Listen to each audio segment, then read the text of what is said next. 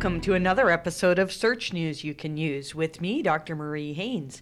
So, how is your week going? This is kind of a crazy week, isn't it? With all that's going on in the United States. And as I'm recording this right now, the election is still undecided. I see both sides uh, proclaiming that they've won.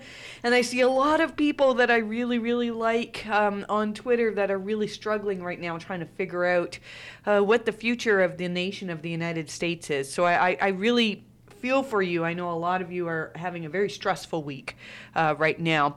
My hope is that I can take you away from your stress a little bit and um, get you as excited about what Google is doing as I am. Uh, Google announced some things. They it, they didn't even announce this week. They just they put out a video on how search works that sort of went under the radar.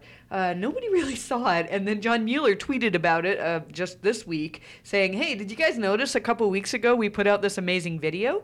Uh, and it really is amazing. I watched this video yesterday and uh, made many, many notes on it. And so I'm going to share with you some of my thoughts on the future of search and what we can learn from uh, this video. It's very, very exciting.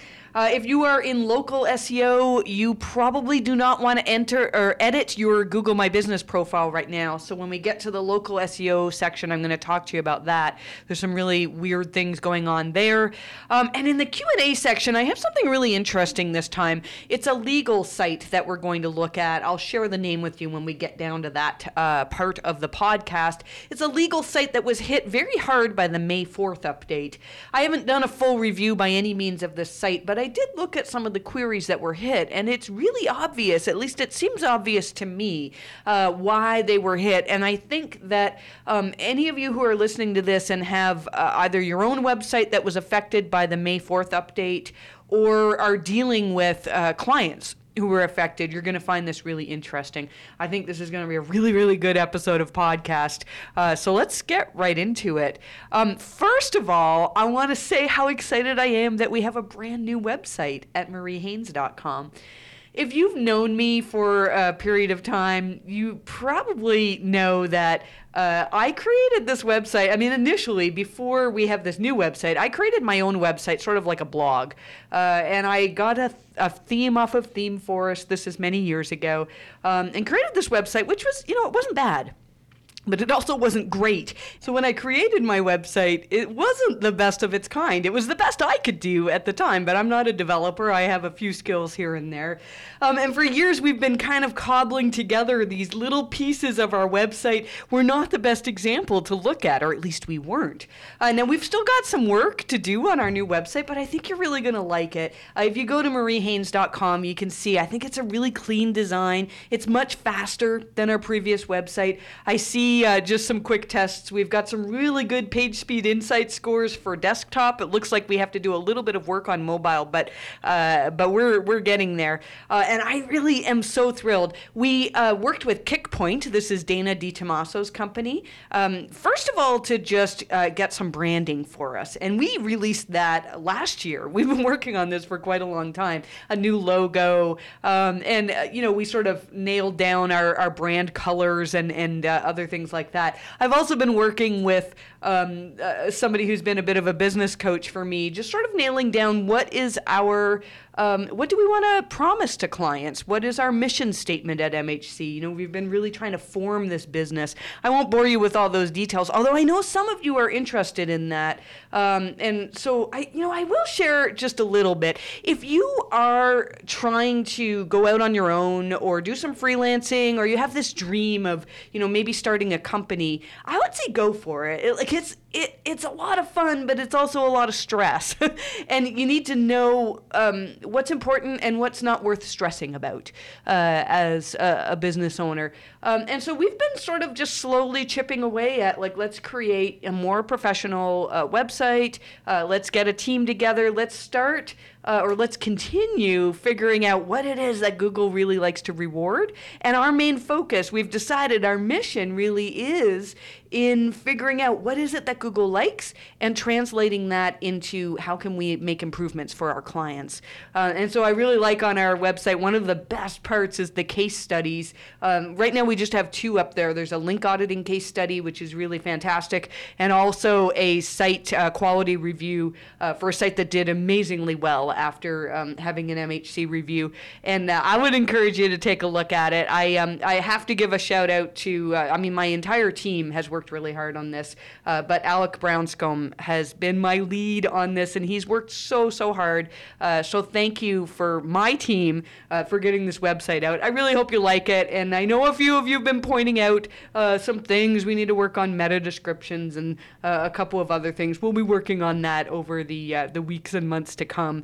Um, but I'd love to hear what you think. I, I, I think it looks way more professional, and I think uh, those of you who have been looking to to us for advice on how to improve your website. We've been very much the cobbler's kids. You know what? I realized that my staff are also young. I say young, like under 30.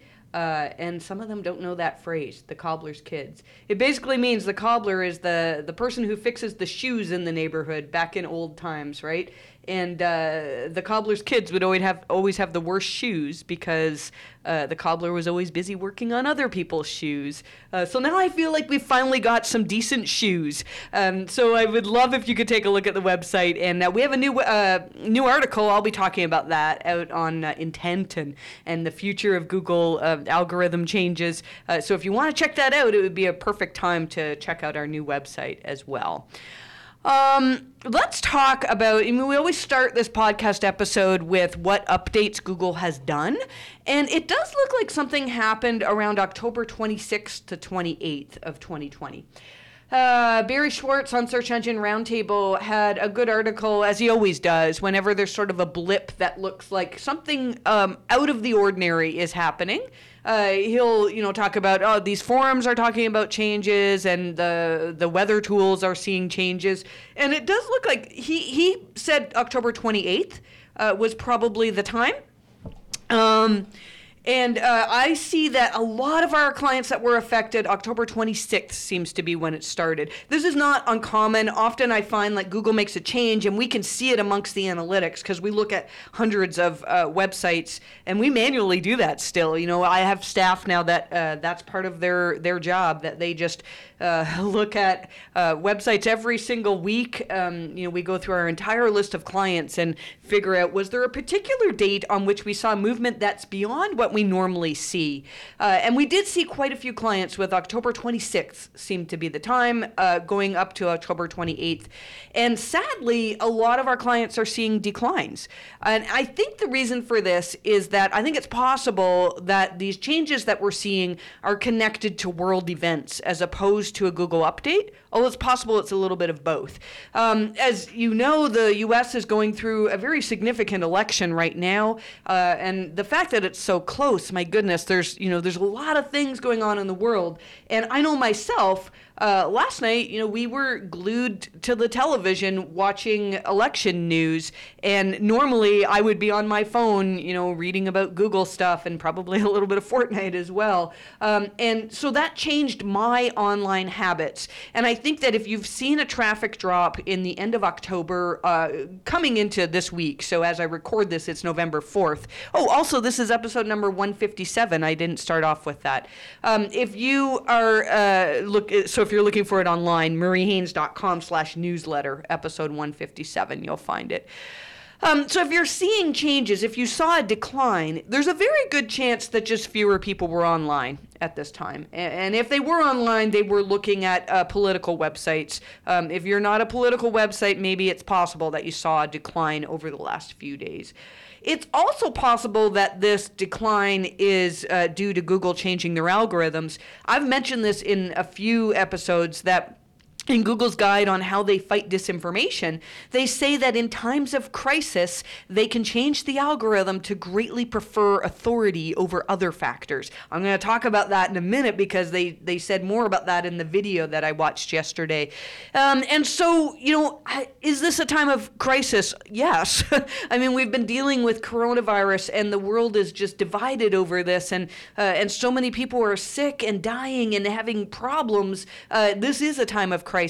And I think when you combine what's going on in the United States, the the the amount of um, I keep saying stress, but just unrest, just a, a lot of things going on in the states, it wouldn't surprise me if Google decided to turn up the dial on in terms of authority. Something I'll say uh, we've written in our newsletter if you are a premium member of Search News, you can use. You can read my thoughts on which types of sites were affected. Um, I'm not going to go into great detail on that in the podcast episode because there's a lot of uncertainty right now. We're sort of developing some early theories, but they're super early, and I don't really want to get them out there public uh, at this point. But again, if you are a paid member of Search News, you can use. You can find that in episode number 157. Um, I've talked about which types of sites uh, we felt were affected. We're going to keep a, a, closer eye on what happened at the end of October uh, in the weeks to come, just to see if Google has made some changes to their algorithm. Uh, but really, I think it's very unlikely to be something uh, that we can all take action on at this point. So let's talk about this video that Google put out, how search works. Uh, and I believe it was it was released a couple of weeks ago, and somehow it, it flew under the radar. Uh, you know, I think maybe I saw it and I was like, oh, this is just another sort of fluffy, uh, like, oh, you know, this is how a search engine works. But honestly, it, it talked about what Google was doing that was amazing. I, my mind is blown by the the creativity at Google and what they're trying to do.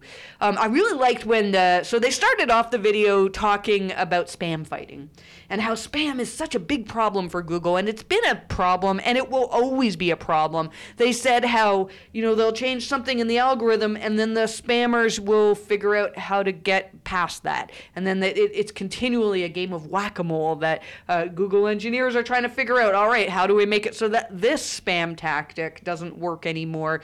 And I would imagine that they have to prioritize, you know, maybe some people are getting away with ranking with this weird type of PBN or something, uh, but maybe it's only a small handful of sites, and that's a smaller problem to work on than, than other issues.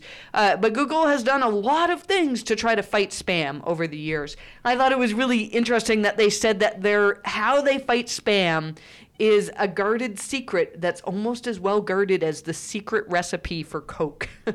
now, I feel like that's kind of like a dated thing too. Do you guys remember? Do any of you remember the days where I remember going to a fair um, and there was like this big tall sign that said come do a taste test. And we did the coke versus pepsi taste test. And uh, and i always chose coke I, over pepsi. I, you know you don't see that anymore. I don't know if they're doing that type of thing. But the recipe of coke level guarded secret is what they said in the in the interview is what uh, google spam fighting techniques are. Um, but the one thing that they did share in the video kathy edwards uh, said from google said and she's the head of user trust at Google. I want to do more research into Kathy Edwards. I feel like, um, you know, if she's responsible for user trust, she's probably got some interesting things that uh, that I that we could learn from.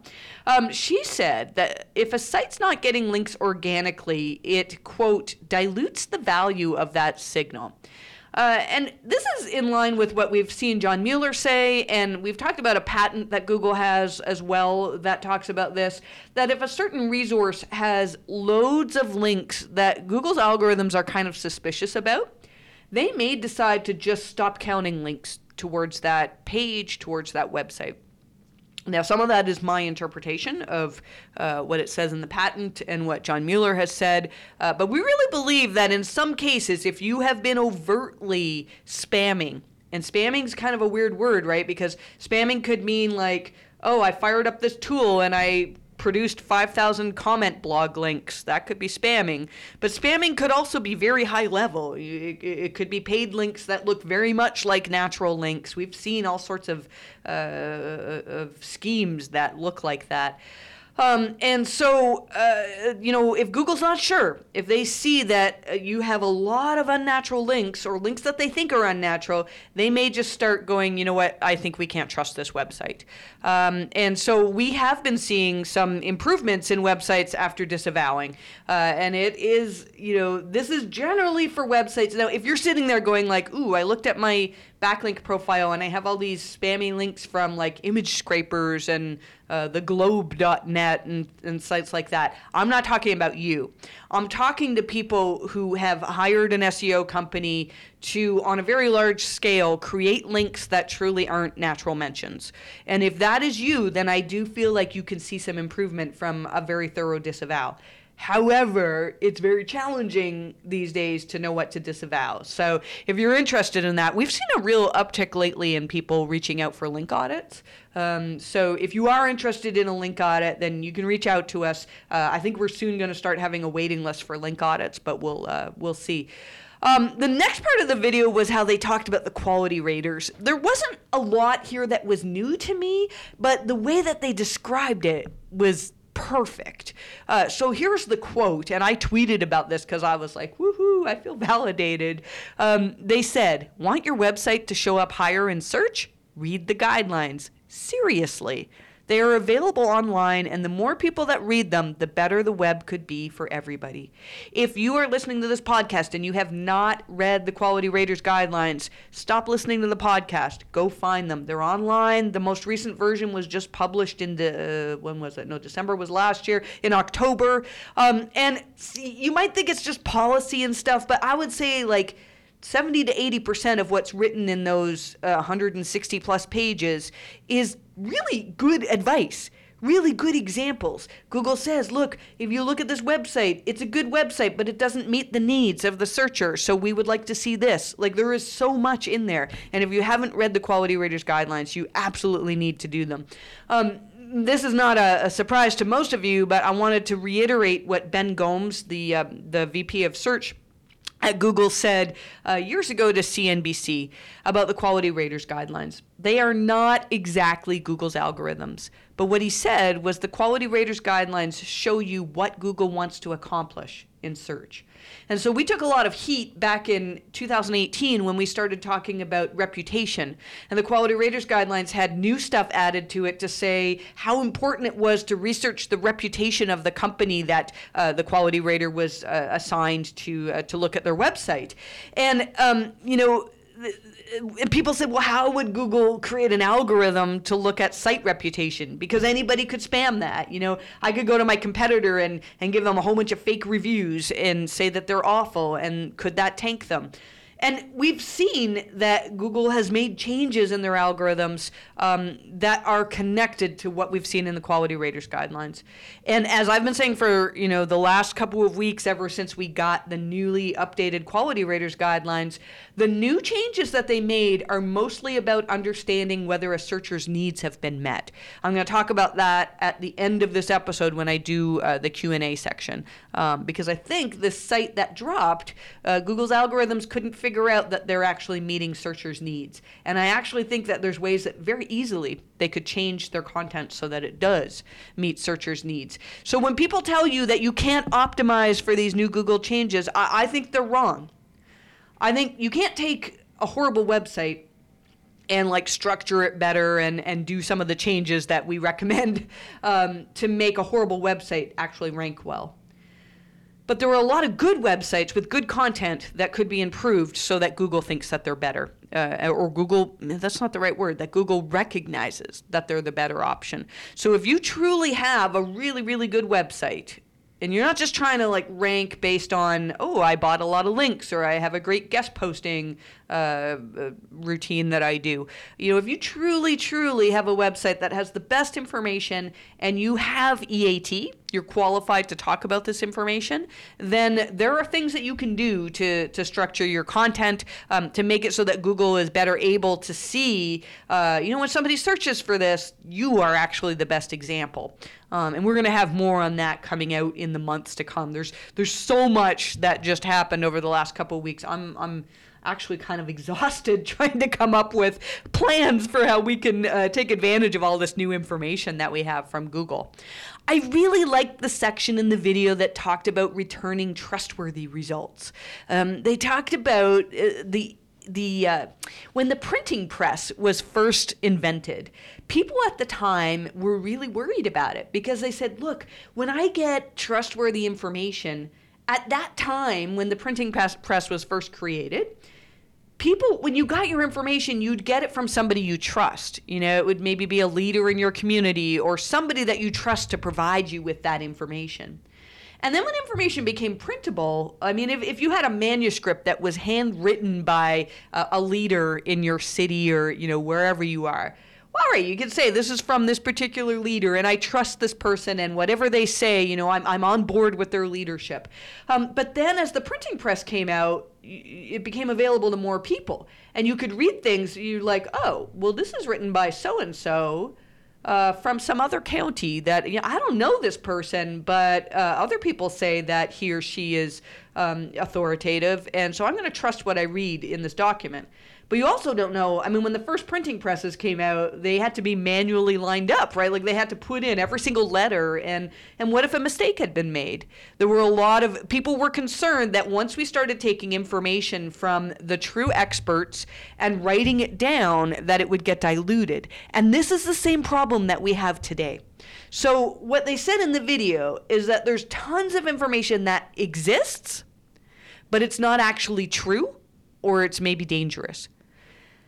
And Google search is an index of what exists.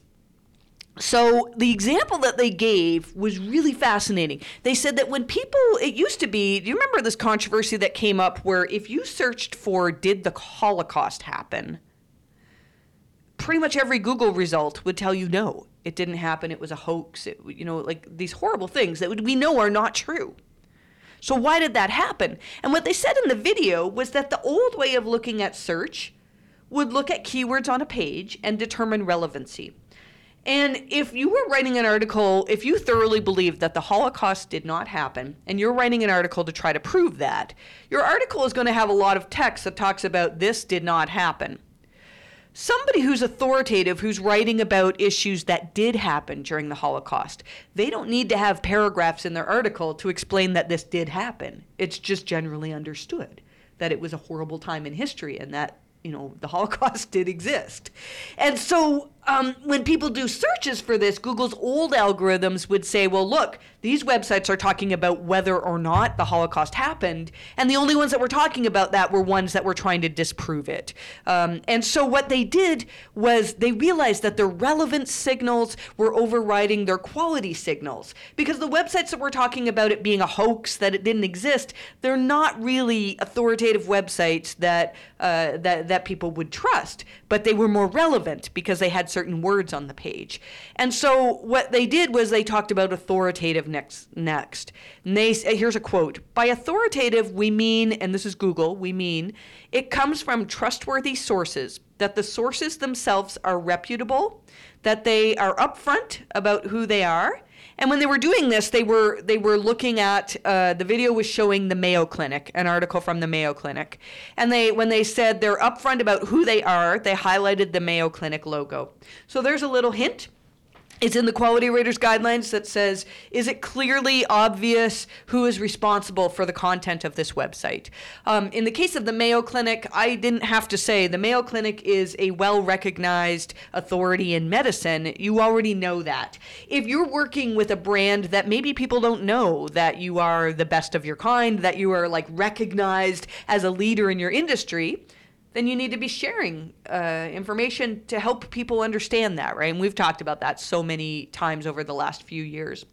Um, they went on to say where the information has come from, and in the video, they highlighted the author's name on this Mayo Clinic article.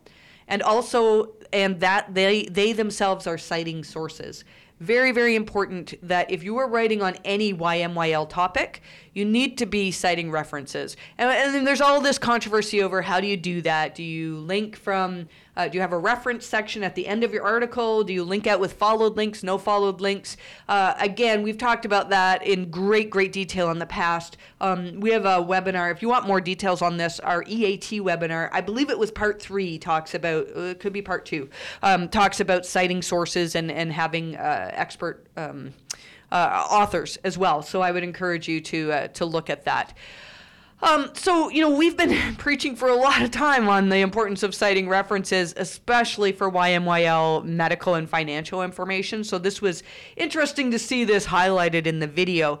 Um, the other quote that I took from this video is where they said, The change we have made in the case of misinformation is to change the ranking function to emphasize authority a lot more. And this has made all the difference. So, we saw this. I really think that um, uh, February 7th, 2017, we started to see a little bit of emphasis on authority and expertise. And then uh, the August 1st Medic update, that was, uh, I know it wasn't specifically targeted for medical sites, uh, but it made it so that more authoritative medical sites were tending to rank more. And even with the most recent uh, core update, the May update, we saw a, a, big push to websites that have high authority uh, are going to rank when it comes to YMYL queries. And although it wasn't a core update, we had in June of this year what we called the government update, uh, where Google seemed to put more emphasis on ranking official sites like, um, you know, .gov sites like the FDA.gov when it comes to medical queries. Uh, so Google has been making changes over the years in regards to, uh, you know, which websites they rank. And I think the fact that in this video they just come right out and say we're emphasizing authority a lot more, that answers some questions that we had. The most exciting part of this whole video was where they talked about deep rank. Uh, so deep rank is a code term, uh, the name that Google used to name a project internally. Um, I think it's probably similar to when you know they made this web spam fighting algorithm and they called it Penguin.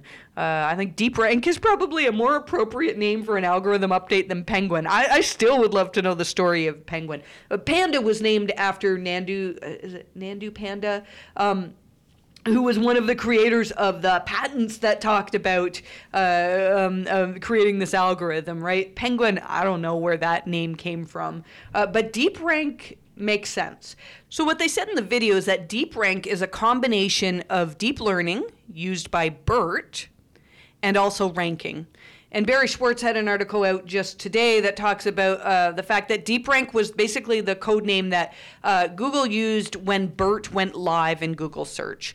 Um, in this video, you know, people are trying to piece when it was created and when did it go live, uh, because in the video they talk about in-person meetings, and at Google now they're working remotely because of the virus. Um, and so we know that this happened before March of this year. Uh, it actually turns out that it was October last year uh, that they first started apparently going live with these changes. So we're going to look into that. I remember we have a number of dates in October flagged as potentially link updates. And then we had the November 8th update. It wouldn't surprise me if November 8th. I'm just thinking this now as I'm as I'm recording this video.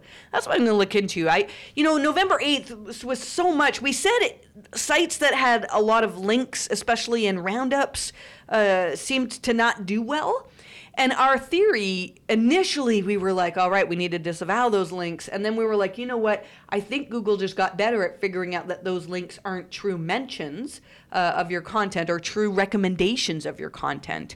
Um, and I think that could be connected to this deep rank thing uh, that Google just got better at figuring out where to count links, when links are truly saying, look, this is, we're an authoritative website that recommends this other authoritative website. And in a lot of cases, if you got links from Roundup posts, it was just basically everybody patting each other's back and not a true recommendation. Um, so I don't think we've seen a recovery from a November 8th drop. In, uh, that came from disavowing. Um, I'm gonna have to look into that a little bit more, but a lot of interesting stuff. And now, can you see why I have a little bit of a headache? Because gosh, there's so much to figure out with Google. And you know, our goal is not to figure out exactly how they do it, but to say, look, websites that have these sort of attributes, they seem to be doing well. And there are things you can do to, to, to have more of those attributes, even if you aren't the highest authority um, in your, your area. As long as there's some aspect of legitimacy and there's no uh, lack of trust, then you know, most of the clients that we've uh, recommended improvements for do see some improvements. So that's, that's exciting to see that. Um, I was going to talk more about passages and how it relates more to ranking than indexing. I did talk about that last week and I believe the week before as well. If you are a premium member of our newsletter, that's in uh, episode number 157. We had some new information from John Mueller uh, that just sort of clarifies things a bit more. I'm going to move on a bit um, just for the sake of, of brevity in the, the podcast here. Those of you who are on WordPress uh, websites, there was a recent update that apparently did not go well. I don't know a lot of the details on this, but the recent update 5.5.2, it was a security update that was aimed at delivering solutions to cross-site scripting and instead somehow it malfunctioned and caused a whole bunch of installations to fail. So um, if you're struggling with your WordPress site and you recently updated, you may need to do another update. So the 5.5.3 update uh, is the appropriate one to update to. So I thought that was worth mentioning because uh, I think it, it sounds like it broke a lot of different websites. So keep that in mind if you're dealing with a website that is having some issues. Um, in terms of local SEO, the Bright Local Rank Flux tool is not showing any obvious algorithm updates. With that said, though, there's some interesting um, information that's coming out of the local search forum.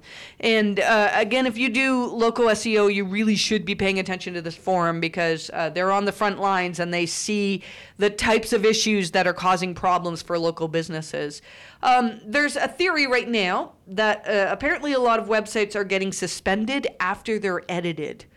And the recommendation that's coming out of Sterling Sky and out of the local search forum is to hold off on making any significant edits to Google My Business until we figure out what's going on. So I looked at this. We've linked in newsletter to the post that Joy Hawkins wrote. I believe it was Joy who wrote it. It's on the Sterling Sky website. Um, just talking about what suspensions suspensions have been happening, and Here's one of the uh, here's one of the responses. I updated a category in our GMB. I added the water softening category, and less than a minute later, our GMB got suspended. That's scary. That's really scary. You just like if, if that's the case, just adding a category can get you suspended. Now, I haven't looked at this um, this particular GMB listing. Maybe it's possible that updating a category triggers some sort of another review, um, and maybe that website had other, uh, you know, maybe they've been keyword stuffing or, or something else. Um, let's see here. In the thread, Joy mentions Google My Business suspensions are on the rise due to all the fake listings being generated currently. She also mentions she's noticed listings uh, which get suspended when several fields are updated at once. So I, I really think I would not uh, update your Google My Business right now unless you really have to for some reason. Here's another, uh, this was a comment on uh, that thread or on that post all three of my legit locations were suspended. This was almost three weeks ago.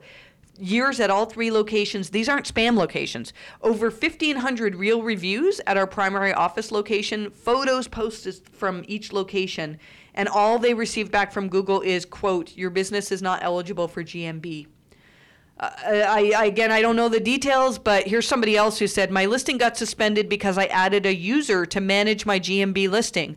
It's been more than two weeks, but my business listing has not been restored yet. Again, I don't know if maybe uh, these websites never were, these businesses never were eligible for GMB, but uh, there's something going on. So um, I thought I would pass that along. I think if you're if you're about to make some edits to GMB, maybe just hold off for a little bit now.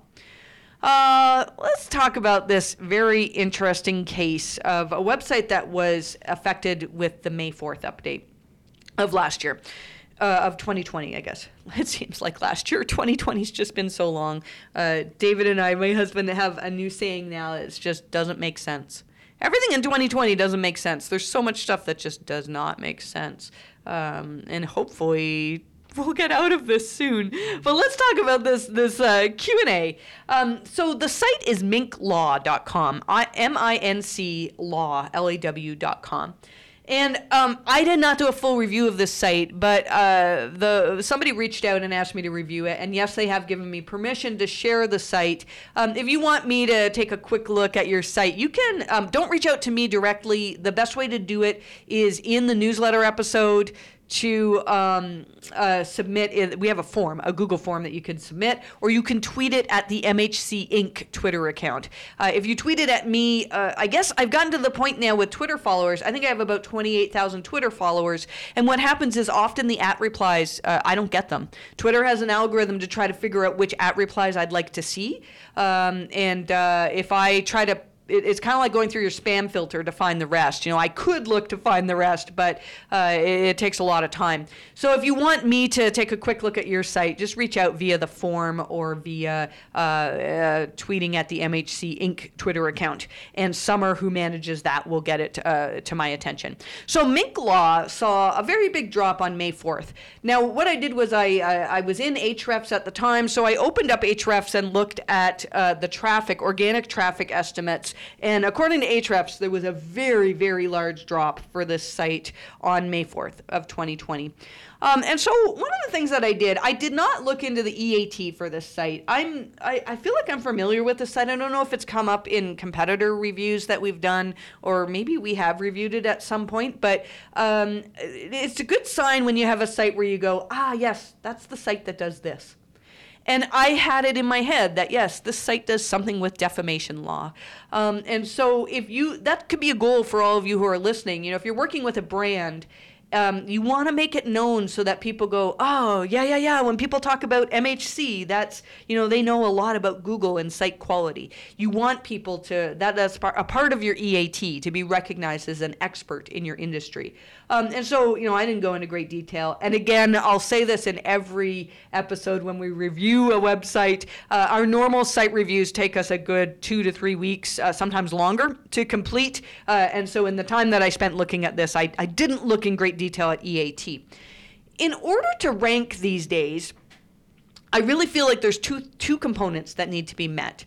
And one is EAT. I, I, am probably simplifying things greatly to say, oh, you need to have EAT because there's so many elements of EAT that are necessary. And I think some are more necessary for medical sites and, you know, some are more necessary for legal sites. Uh, but I feel like Minc Law, uh, probably if we looked into it, you're doing a decent job in terms of EAT. The second thing, though, that's necessary to rank is relevancy.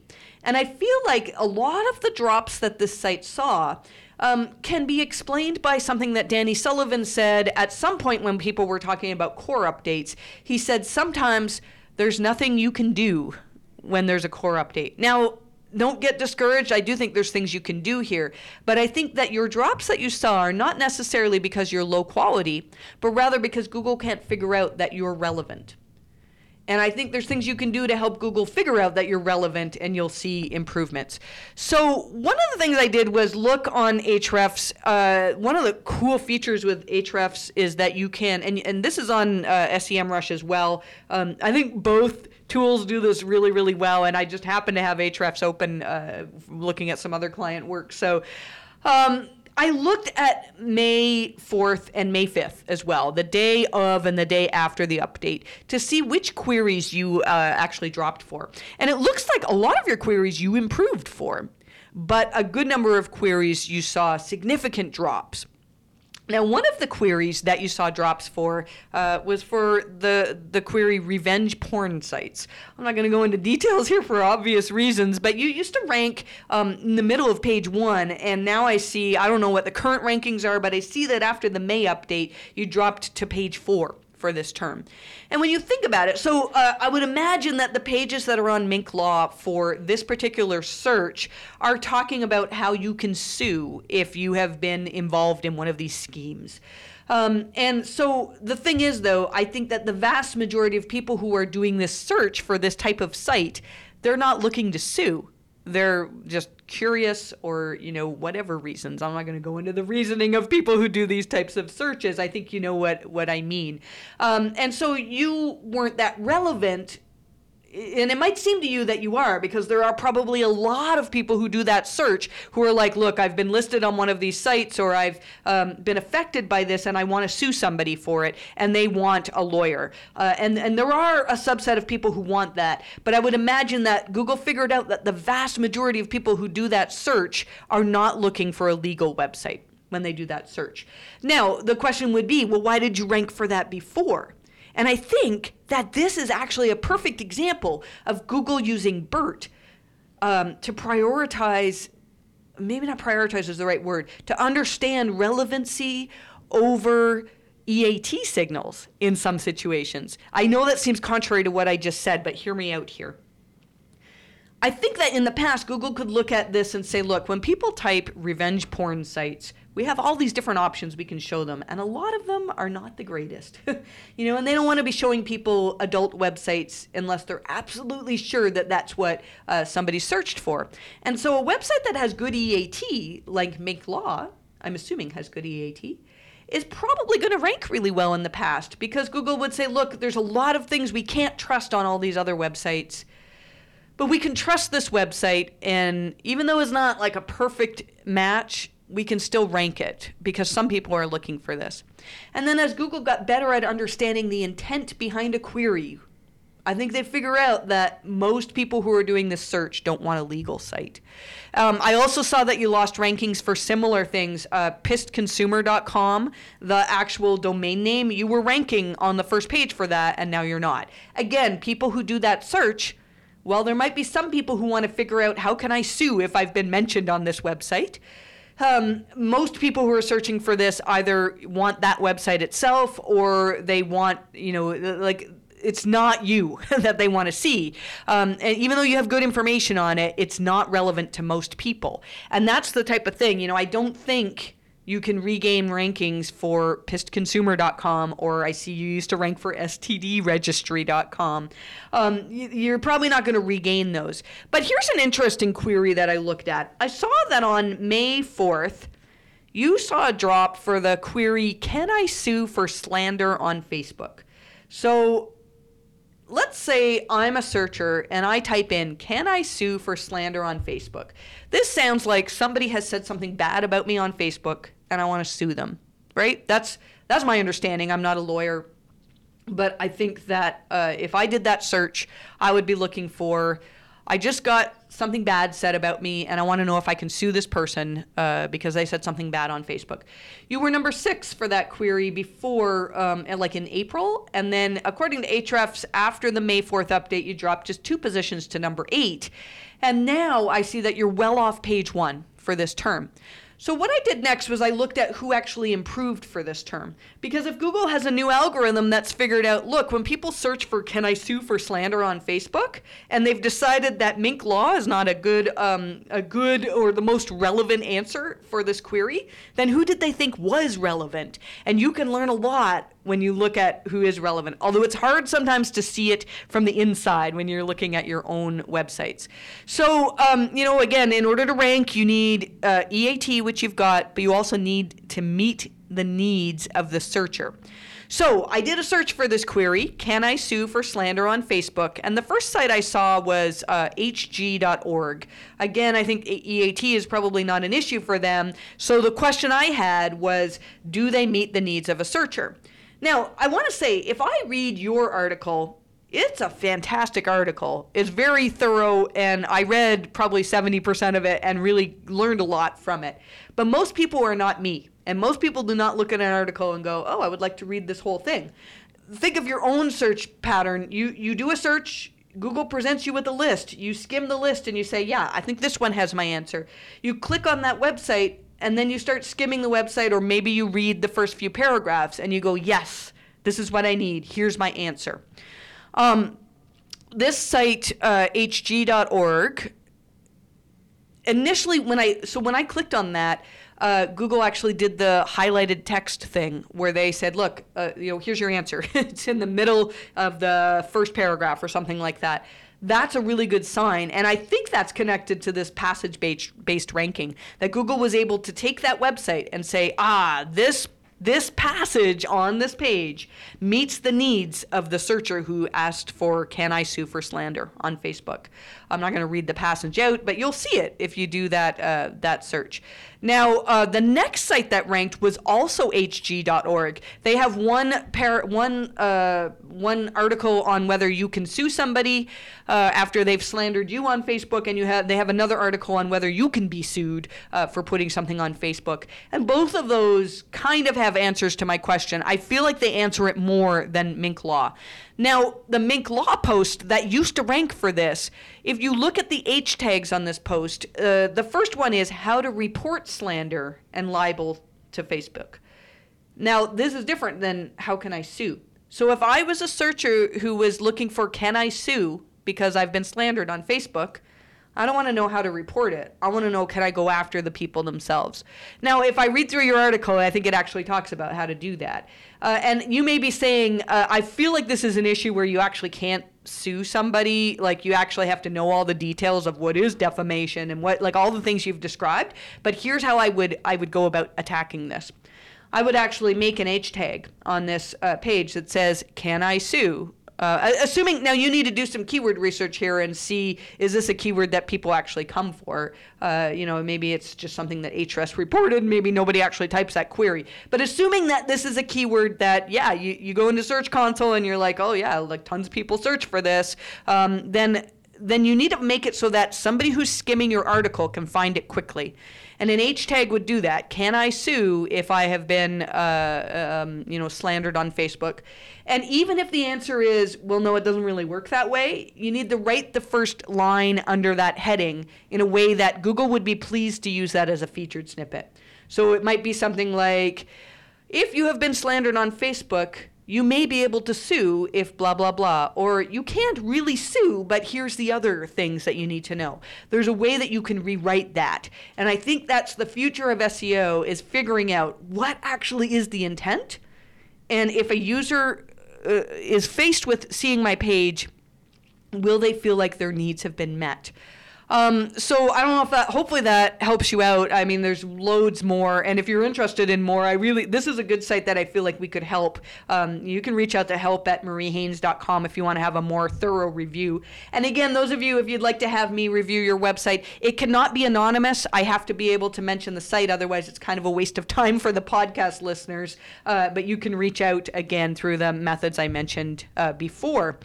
Um, you know, I'm supposed to spend the rest of the day doing extensive business planning, and with the week that I've had already, I think I'm going to go home and kind of take it easy. I wanted to share with, I wanted to end this by sharing about uh, what we did for Halloween. Thank you to those of you who reached out to to give me some ideas for what I could do to make this even better for my girls, because trick or treating was canceled uh, in Ottawa uh, just because of the COVID situation here. And uh, we did a scavenger hunt. I reached out to some of their favorite Fortnite content creators, and these guys, Roadie Bros and Gearsy, they created videos for me to use that were clues. We made this whole story that Daddy got um, taken by zombies.